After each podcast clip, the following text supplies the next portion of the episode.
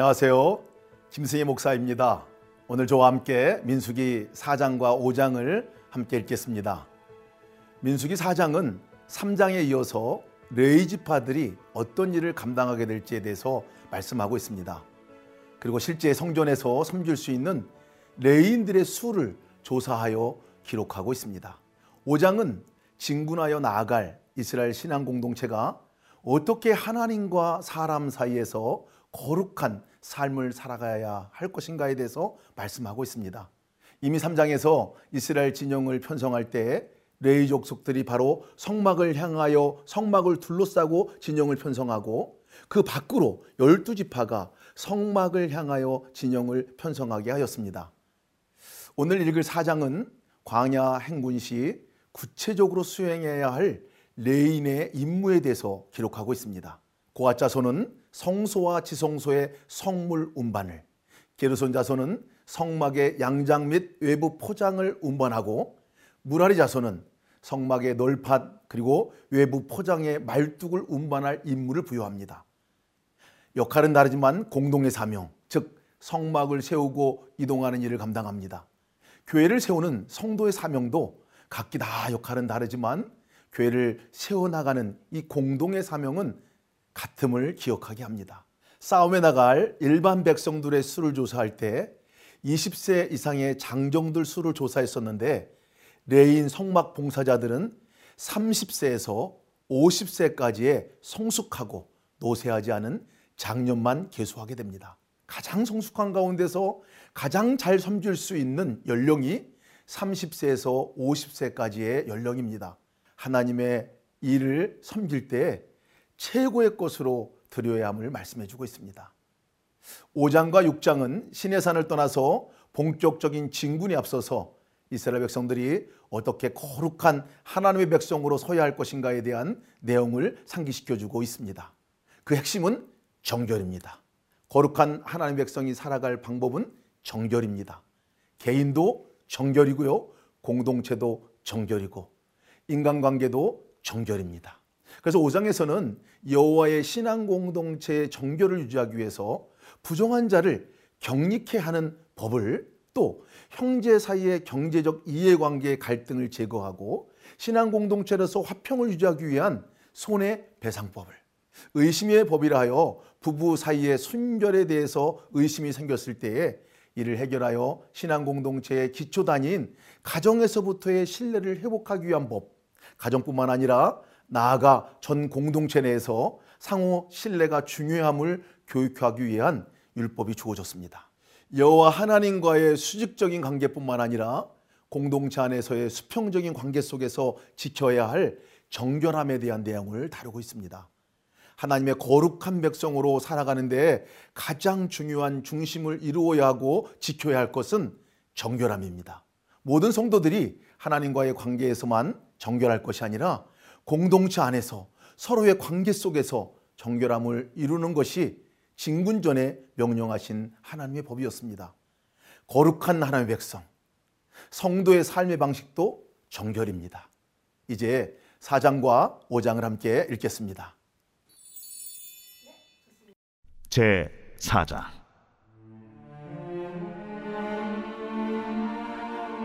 또 여호와께서 모세와 아론에게 말씀하여 이르시되 레위 자손 중에서 고앗 자손을 그들의 종족과 조상의 가문에 따라 집계할지니 곧 30세 이상으로 50세까지 회막의 일을 하기 위하여 그 역사에 참가할 만한 모든 자를 계수하라. 고앗 자손이 회막 안의 지성물에 대하여 할 일은 이러하니라.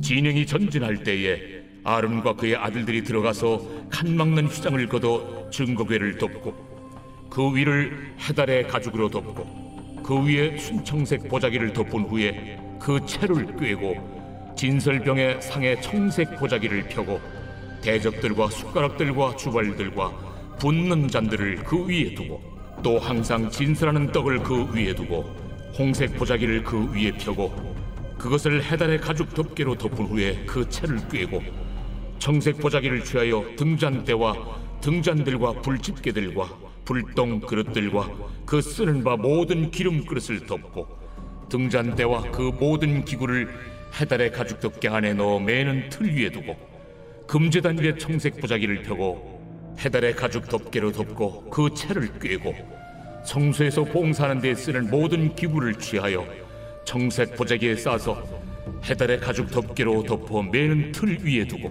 제단의 채를 버리고 그 제단 위에 자색 보자기를 펴고 봉사하는 데 쓰는 모든 기구 곧 불 옮기는 그릇들과 고기 갈고리들과 부삽들과 대야들과 제단의 모든 기구를 두고 해달의 가죽 덮개를 그 위에 덮고 그 채를 꿰일 것이며 진영을 떠날 때 아론과 그의 아들들이 성소와 성소의 모든 기구 덮는 일을 마치거든 고앗 자손들이 와서 매일 것이니라.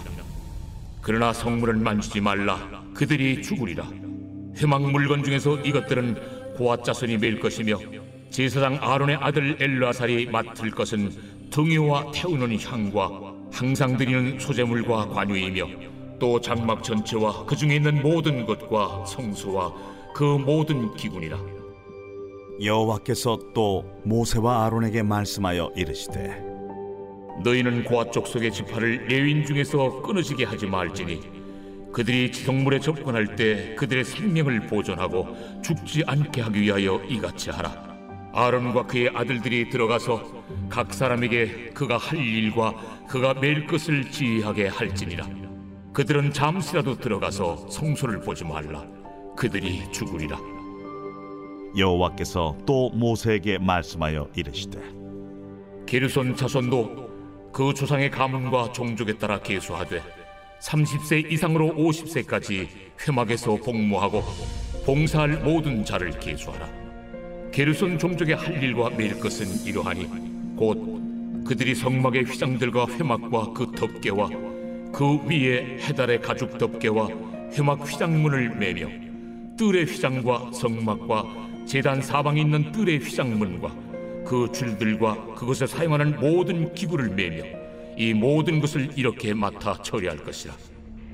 게르손 자손은 그들의 모든 일곧 매일 것과 처리할 것을 아론과 그의 아들들의 명령대로 할 것이니 너희는 그들의 매일쯤을 그들에게 맡길 것이니라 게르손 자손의 종족들이 회막에서 할 일은 이러하며 그들의 직무는 제사장 아론의 아들 이다말이 감독할지니라.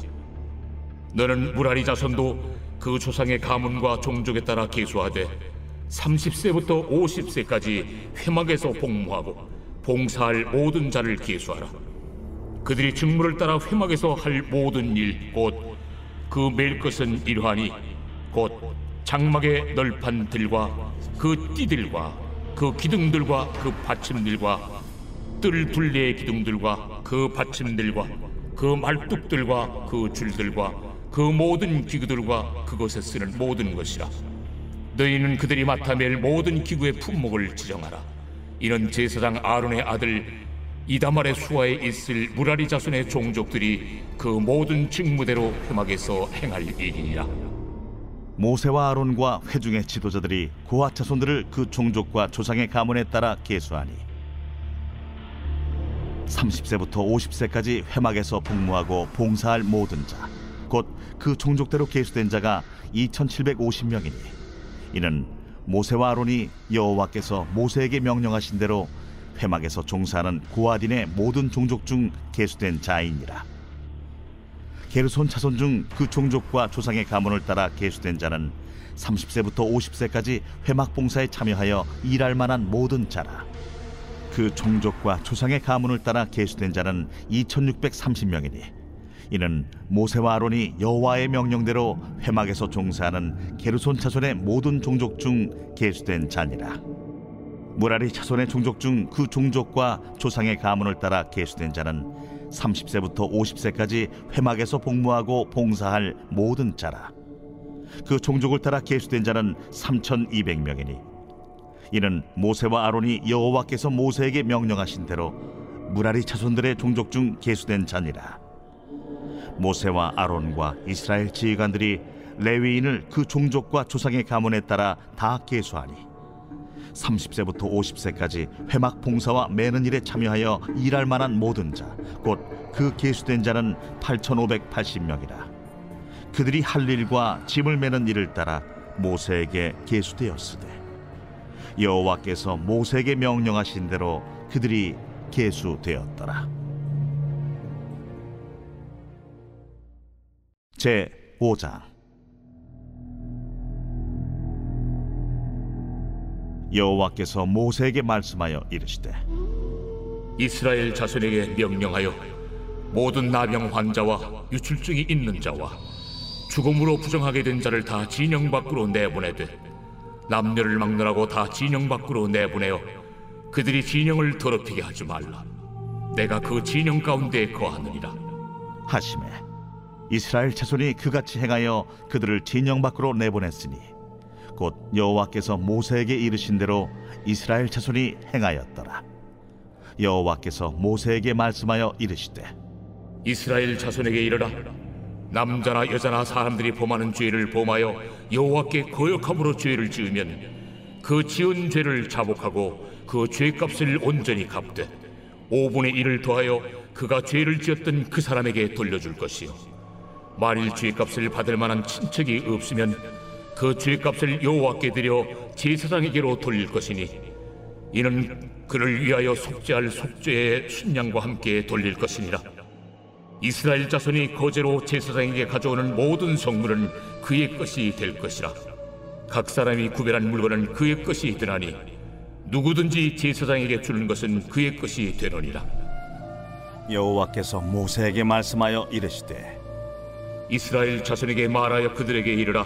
만일 어떤 사람의 아내가 탈선하여 남편에게 신의를 저버렸고 한 남자가 그 여자와 동침하였으나 그의 남편의 눈에 숨겨 드러나지 아니하였고 그 여자의 더러워진 일에 증인도 없고 그가 잡히지도 아니하였어도 그 남편이 의심이 생겨 그 아내를 의심하였는데 그의 아내가 더럽혀졌거나 또는 그 남편이 의심이 생겨 그 아내를 의심하였으나 그 아내가 더럽혀지지 아니하였든지 그의 아내를 데리고 제사장에게로 가서 그를 위하여 보리가루 10분의 1 에바를 헌물로 드리되 그것에 기름도 붓지 말고 유향도 두지 말라. 이는 의심의 소재요 죄악을 기억나게 하는 기억의 소재라. 제사장은 그 여인을 가까이 오게 하여 여호와 앞에 세우고 토기에 거룩한 물을 담고 성막 바닥에 티끌을 취하여 물에 넣고 여인을 여호와 앞에 세우고 그의 머리를 풀게 하고 기억나게 하는 소재물 곧 의심의 소재물을 그의 두 손에 두고 제사장은 저주가 되게 할 쓴물을 자기 손에 들고 여인에게 맹세하게 하여 그에게 이르기를 내가 내 남편을 두고 탈선하여 다른 남자와 동침하여 더럽힌 일이 없으면 저주가 되게 하는 이 쓴물의 해독을 면하리라.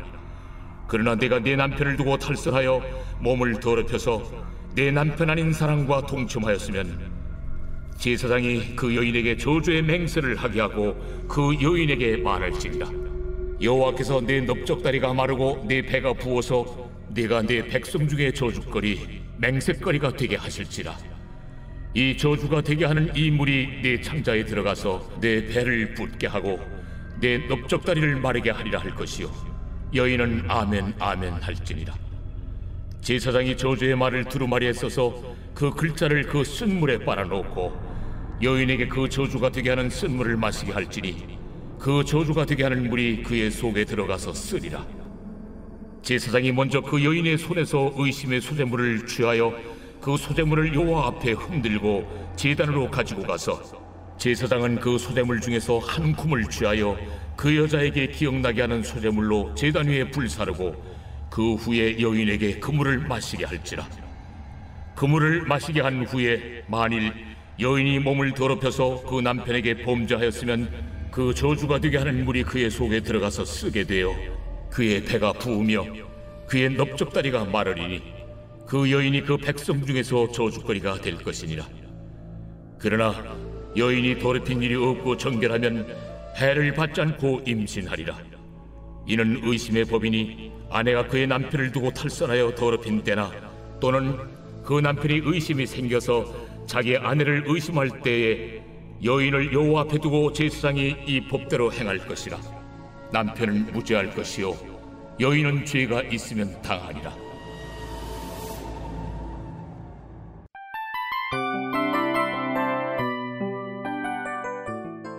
이 프로그램은 청취자 여러분의 소중한 후원으로 제작됩니다.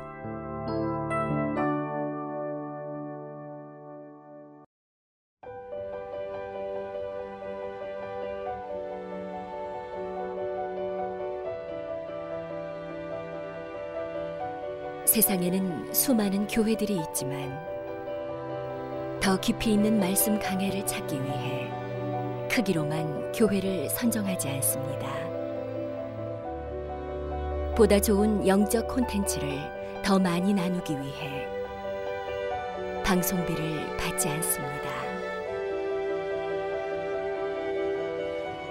1년 365일 복음만 전하고 싶어서 우리는 광고를 하지 않습니다.